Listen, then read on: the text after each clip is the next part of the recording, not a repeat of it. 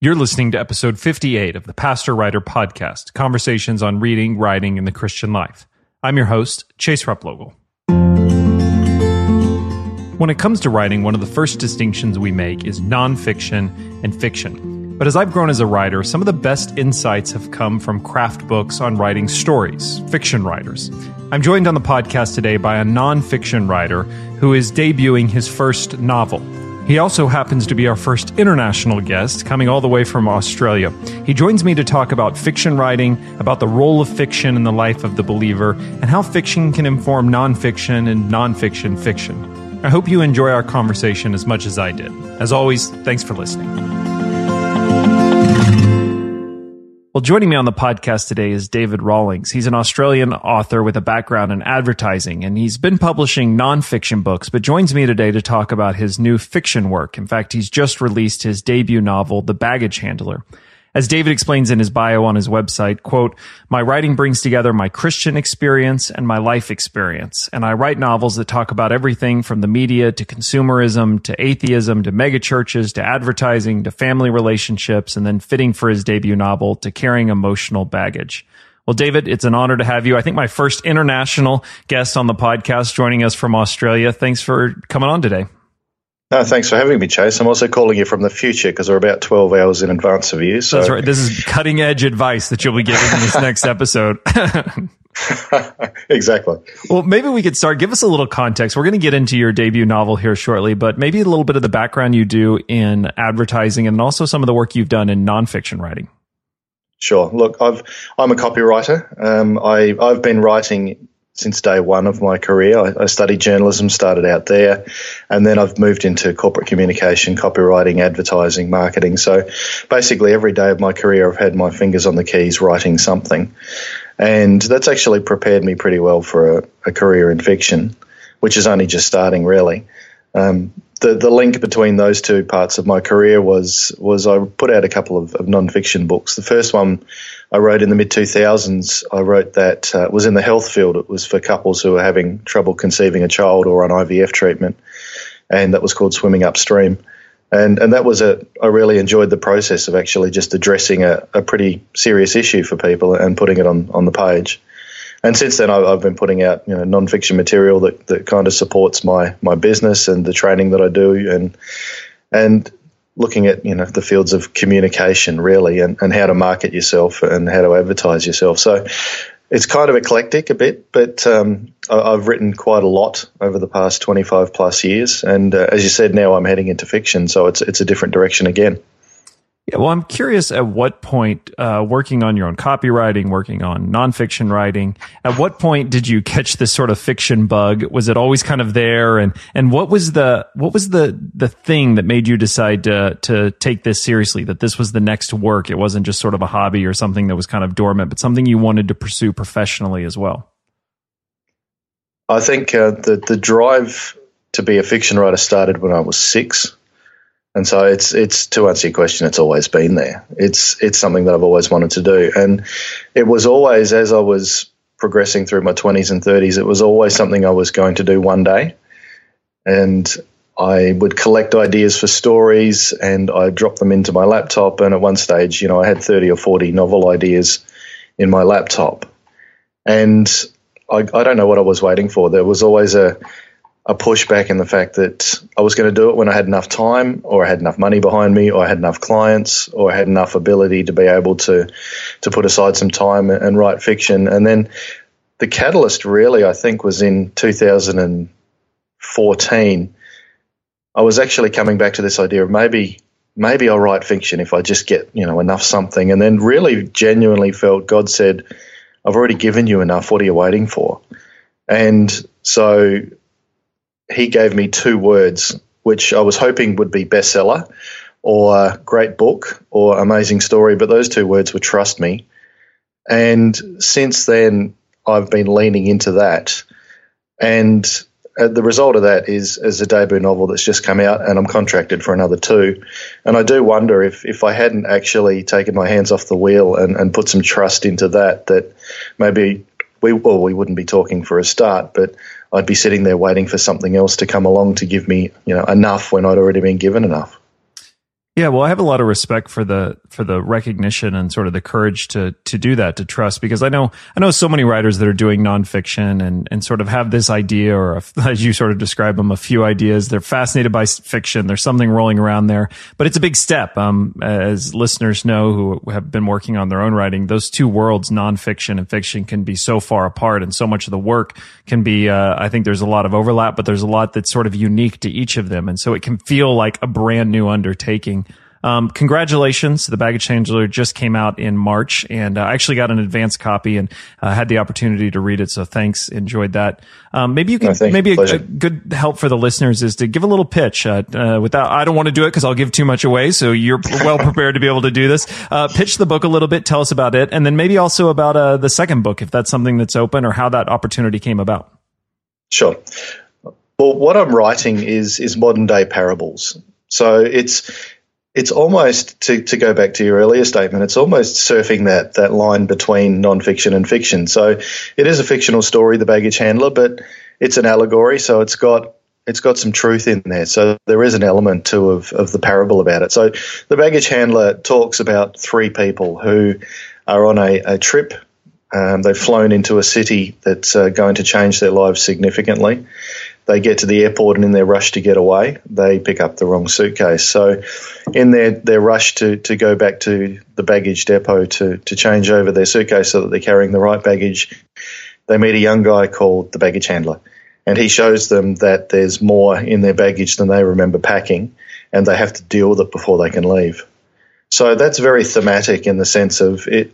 It's a story about people recognizing what they might be carrying that's slowing them down. And dealing with it. And by dealing with it, I don't just mean forgetting it's there or throwing it away, but actually unpacking what they're carrying and actually dealing with it so that they can move on in their lives. So the whole theme behind that is the, the theme of, of emotional baggage and what we might be carrying. And I've extended that into the second book's coming out in December, and that's called The Camera Never Lies. And the theme of, of that book is about honesty. And the story behind that one is it's the story of a marriage counselor whose own marriage is breaking down, and he and his wife are drifting apart, and uh, his grandfather dies and leaves him an old S L R camera. And the line from the book is it, it's from a time when photography was used that the camera was pointing away from the photographer, not back at them while they were pulling a, a duck face. And uh, this guy, Daniel, finds that every time he uses the camera, that it reveals another one of his secrets that he'd much prefer to be kept hidden. And he's got no idea how it's happening. So same sort of approach to, to storytelling, I guess. It's, the truth in there is, is what secrets do we actually hide, and are they doing us any good?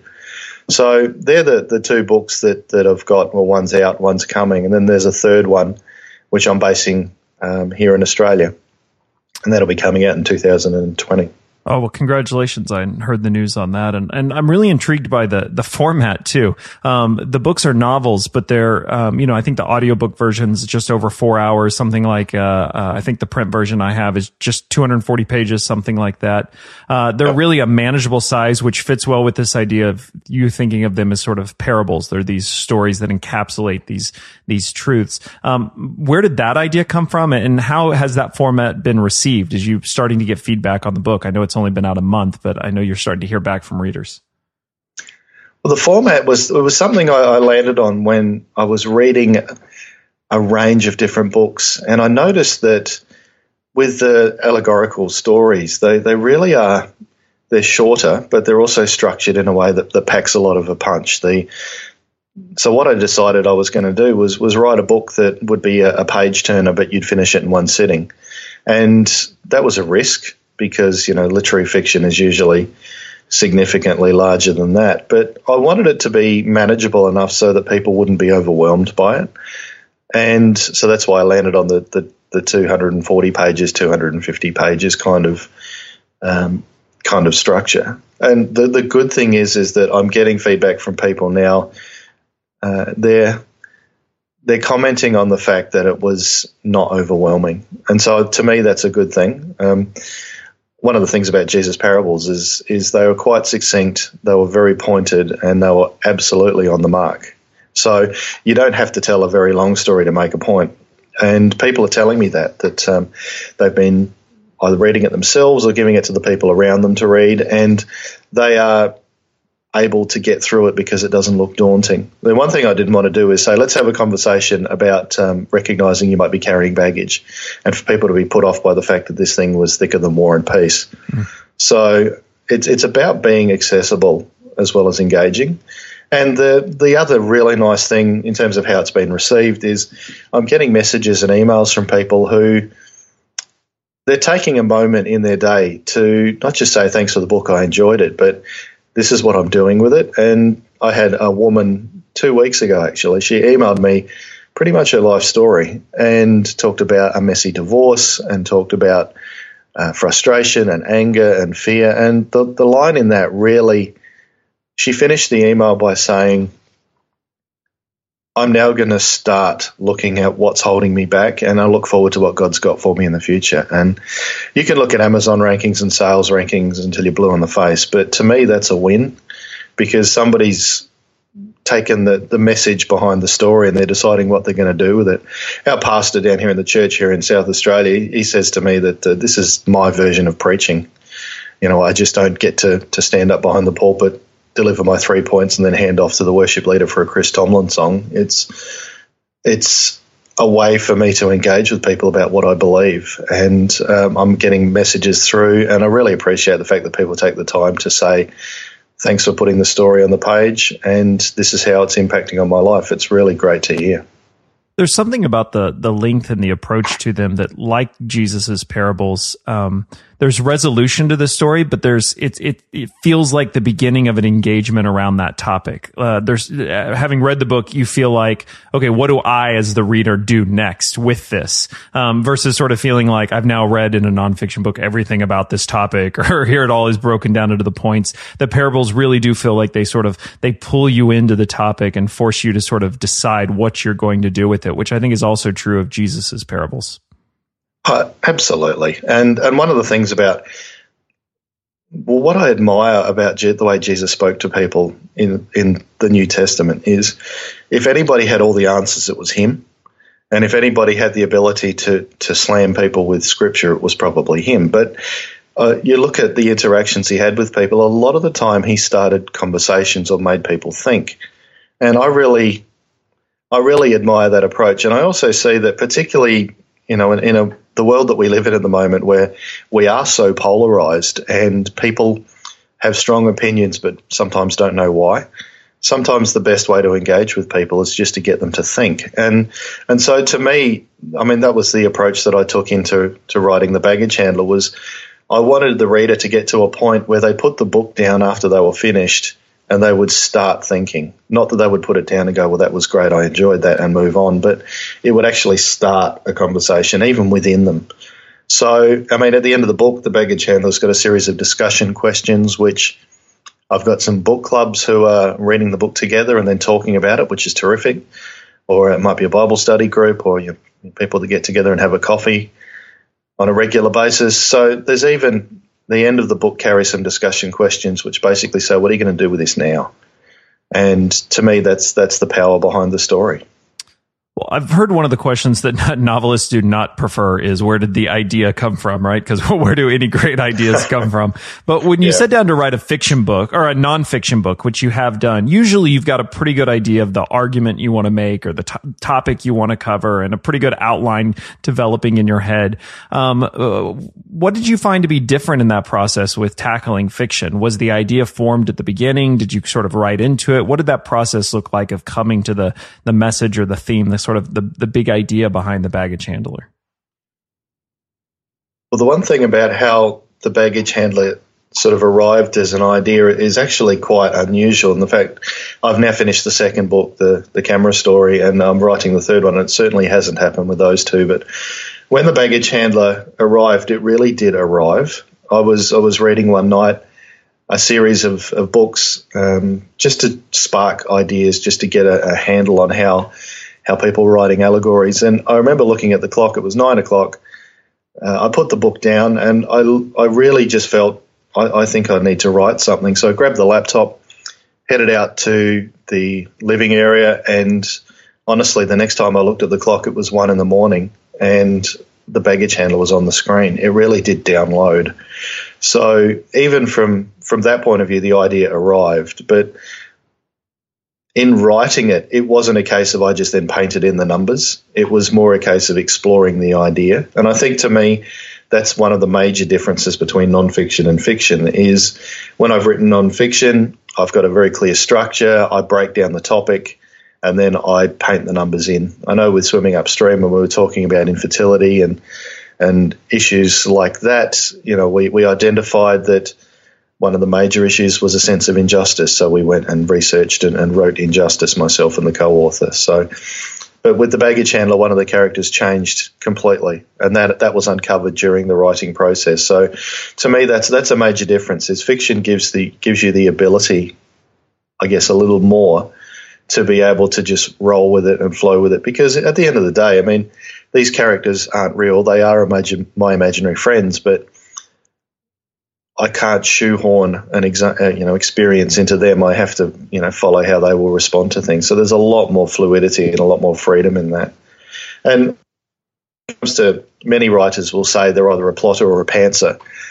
I'm a, a pantser trapped in a plotter's body. So with the story, I'll, I'll I'll work out, you know, in, in a plot sense, how I'm going to get from A to B, but I'll often go through points C, D, E, and F in order to get there. So to me, that illustrates the difference between fiction and non-fiction. And particularly, I mean, I like to read a story too, a fictional story where I didn't see it coming, or there's a twist in there, or um, something that, that really makes you sit back on your heels. And I don't think you can plan that sort of stuff.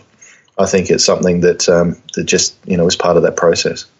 I think that's what makes the beginning steps of fiction so overwhelming as well, is that, um, you know, if you're trying to build an argument through a nonfiction book, you can start at the beginning. And sure, you may have to write an introduction before that, or that may become chapter two, but it, at least you sort of have the beginning of the thought. But with fiction, there's so much, so much available, so many options, so many ways it can go, that I think getting started, those first few sort of ideas on paper, is part of some, what's so overwhelming about fiction. Um, did you have that experience, and how did you get yourself started getting into it, actually the first few words down on the paper, which I know for so many are the biggest challenge of all?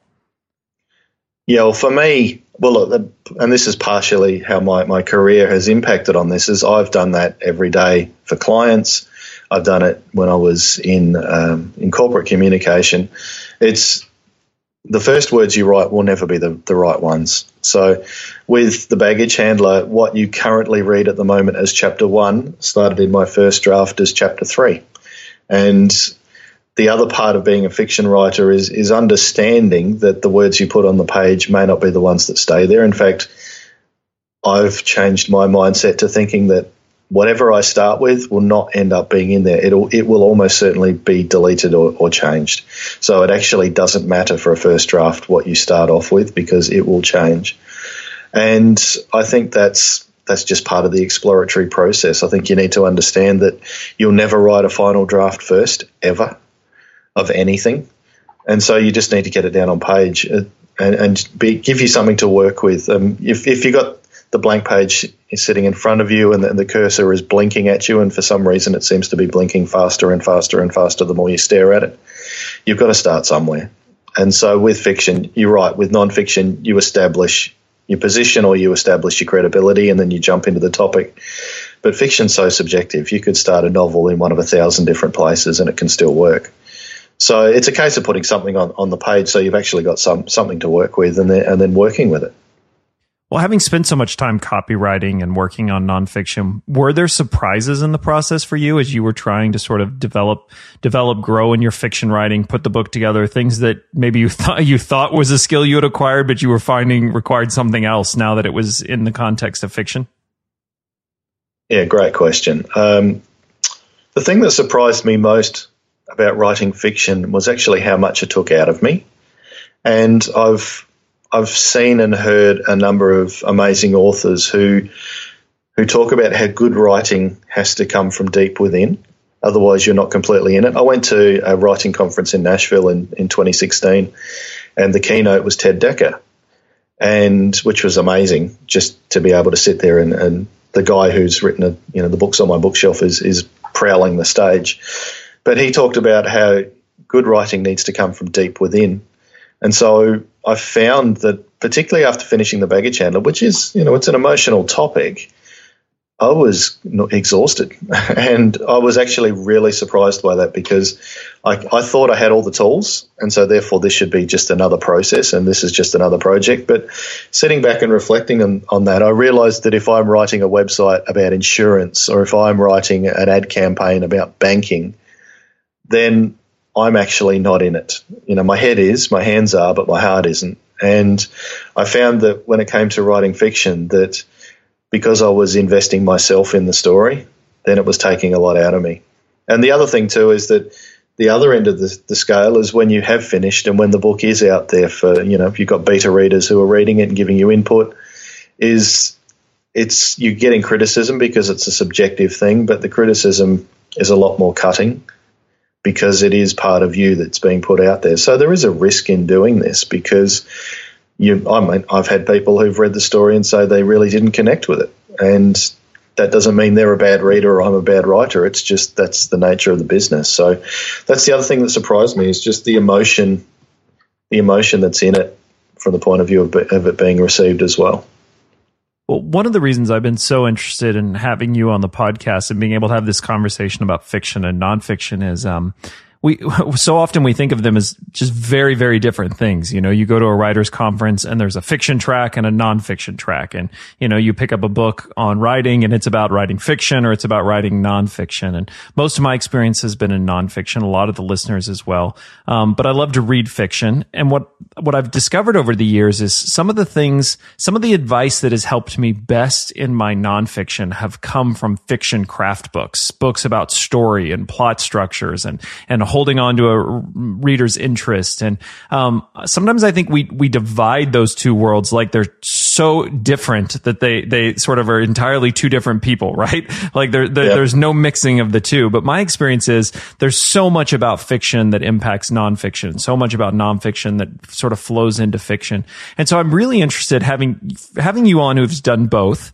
Um, how do you think your nonfiction impacts your fiction? And maybe more importantly, how do you think, having spent the last few years working on your fiction, if you do come back around to nonfiction, what do you think the impact is? How are those things related? Well, I think you're absolutely right. I think sometimes there's a fence between there, between the two that shouldn't be there. I think that the major impact that the nonfiction has had on my fiction writing is non nonfiction. It really teaches you to an explore an issue. So, for example, if we were to just pick a topic off the top of the head and say, all right, I'm going to write about leadership in churches, I can't just talk about my opinion. I have to actually research it. I have to structure it, and I have to engage with people to give them something to take away. So for me, I mean, when I wrote the book about infertility, I, I couldn't come come to that topic and say, you know what, this is what you need to do, people. I needed to actually get inside the topic. So I think that's been one of the, the big impacts for me is is just the fact that I don't think a good fiction story starts at word one and then finishes at word one hundred thousand, and you just go in a linear fashion. To me, it's very much about getting inside the topic. So that's one thing that I've taken from nonfiction to fiction is, is this idea of of understanding a topic, understanding characters, understanding, you know, how the plot develops. It's it's about the mechanics of it as much as as much as the word count. So I think that's a massive impact um, that way. In terms of going back the other way, if I was to write nonfiction tomorrow, I think there'd probably be a lot more personality in it. And I think that's because once you throw yourself into story, you're being personal. You're, you're telling the story of, it might be an imaginary person, but they're a character who in the mind of the reader is real. So in terms of writing something next, there'd probably a, be a lot more story and a lot more personality in it. Not mine necessarily, but but maybe just making the story an individual thing, um, and then applying that into, say, you know, leadership or worship or uh, management or whatever else comes next. Uh, I think it would be very much driven by people more than process or or even just um, just the, the academic side of an argument.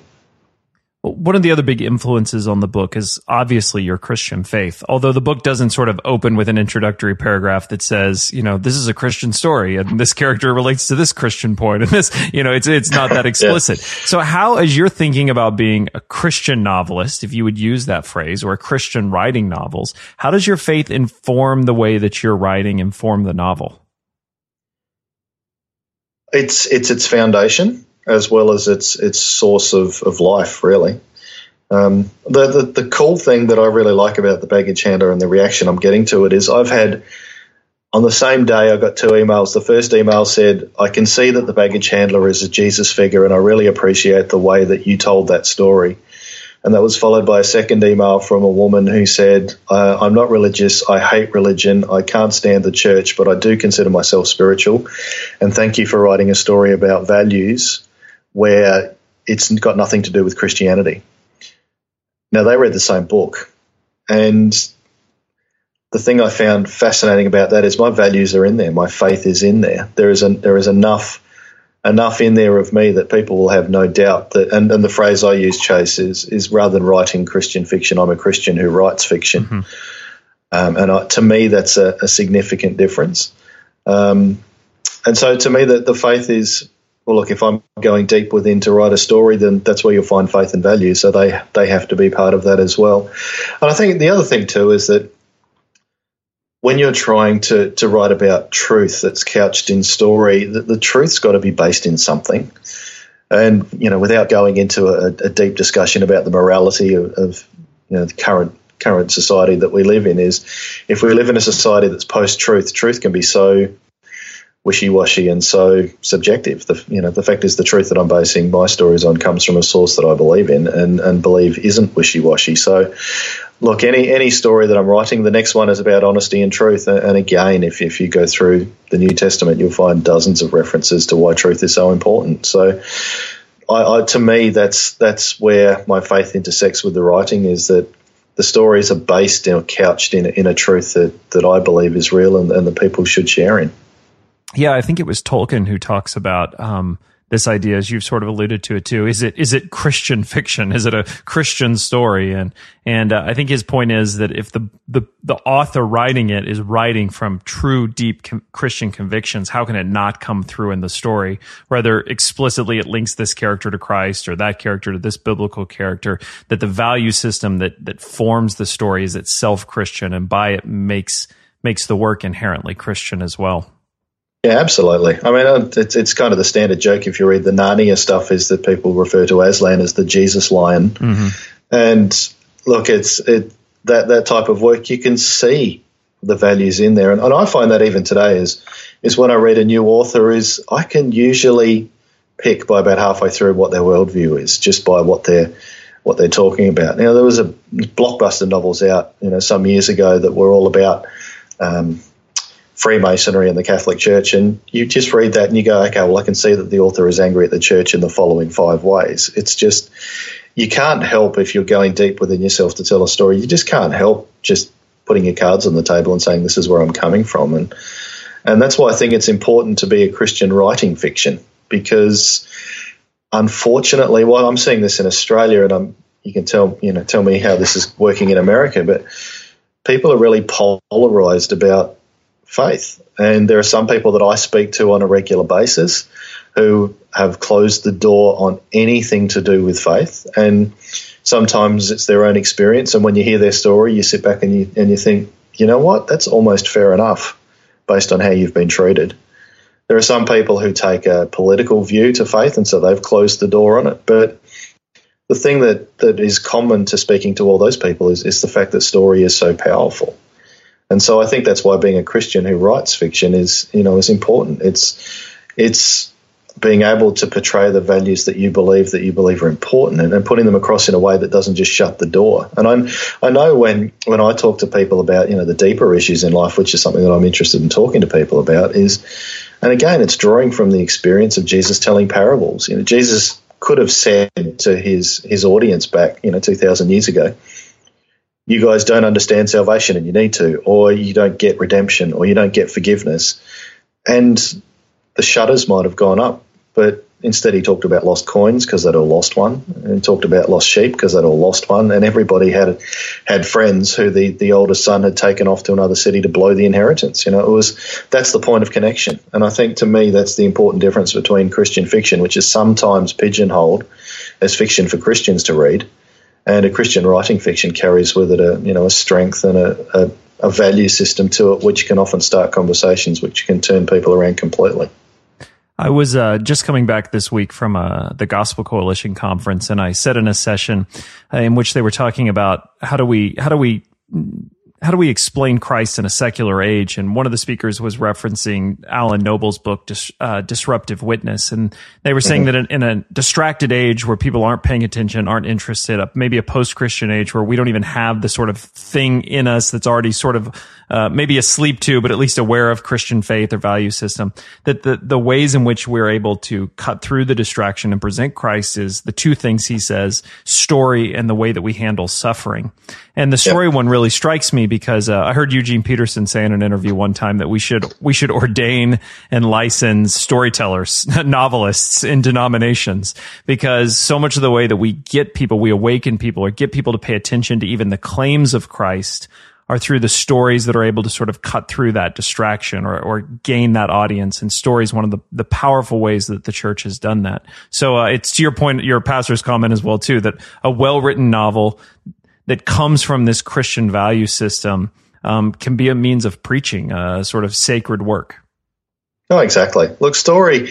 In in our country, I mean, in Australia, our Indigenous culture, our first Australians have been telling story, stories forever as a way of not just teaching about values but carrying forward culture and tradition. Um, Jesus' most powerful connections with people in the New Testament are, are when he explained eternal truth through a concept of a simple story. It's story is so powerful. And one thing I found, even as, you know, working in advertising is, you can talk about the facts of a product from here until Christmas, but people will only engage with it if they can they can connect with a story around that product.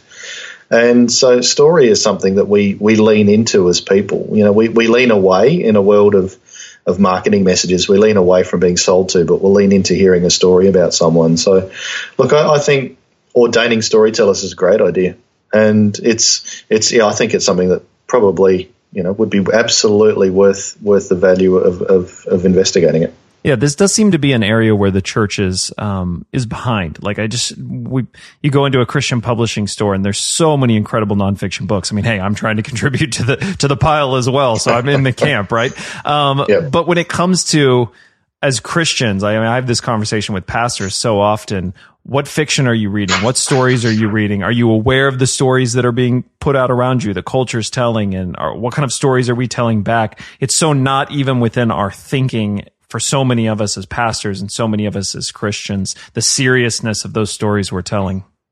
Yeah, and I think, too, it's it's a way of one thing people are looking for in our modern world is evidence that stuff works. And, you know, we, we live in a, a scientific era where we want to test the hypothesis of everything. And I've personally spoken to people who say, well, yeah, that's great, but the Bible was written two thousand years ago. And, okay, that's an argument. But if if you then talk about the person you know who actually embraced faith and it turned their life around in two thousand eighteen, two thousand nineteen, it totally removes that argument.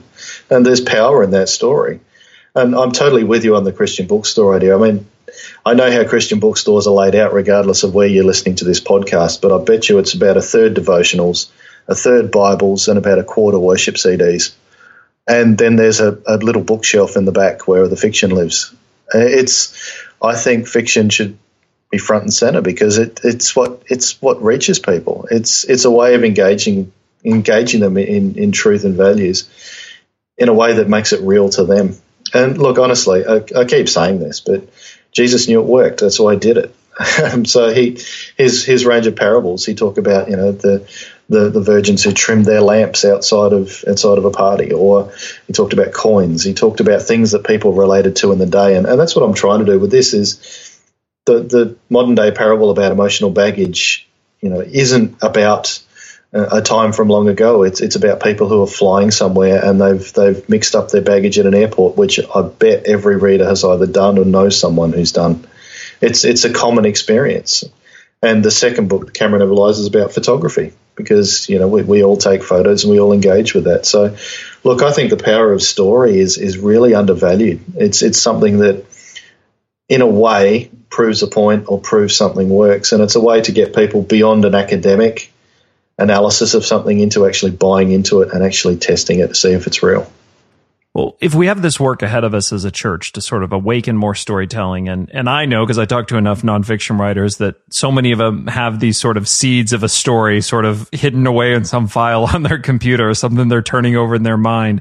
Um, what advice would you give to those individuals uh, to get started, to take the fiction writing more seriously, to invest time in a story that other people may not recognize as being as inherently valuable as an argument or a nonfiction book? What advice would you have for those sort of struggling fiction writers out there? To, without being trite about it, I think you need to write. And I, I did this, and I speak to people today who do this, and that is, you think you can organize and edit a novel in your head, and you'll only write it when all the ducks line up in your imagination. And the fact is, that will never happen. What if you if you're sitting there and you've thought, you know what, I've I've thought about writing this novel, or I've wrote, thought about exploring this story idea. What you probably need to do is put your fingers on the keys and write it. And it will possibly be one of the worst drafts ever written, but now it lives, now it's on paper, and it's out of your head, and you can do something with it. And that story continues to exist, even if it's not published. My my writing journey didn't start with The Baggage Handler. The first novel I ever wrote was a book about a reality T V guru who ran out of ideas, and so he pitched an idea to the network of making a re- reality T V show about churches. And the story is called Pastor Swap. It takes a pastor from a mega church and swaps them with a poor suburban pastor whose church is about to close. Now, that was the first novel I ever wrote. I, I submitted it to a number of writing competitions in the U S. It finaled in those, and it didn't win. And when I pitched it to industry, they went, great idea, great writing, but we're not going to take it up. So that story still lives in my laptop, and it doesn't cease to exist because nobody wanted to publish it at the time.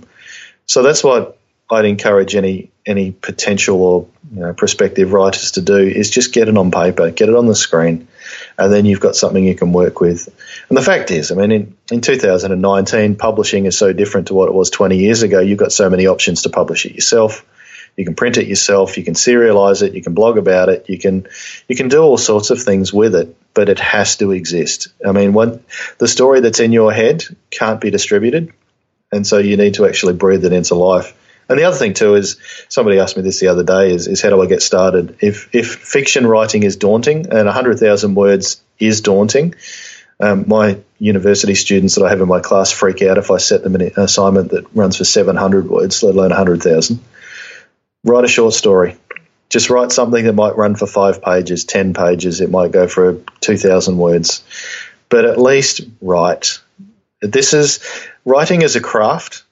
As much as we like to think of it as a vocation, it pays more like a craft than a than a job.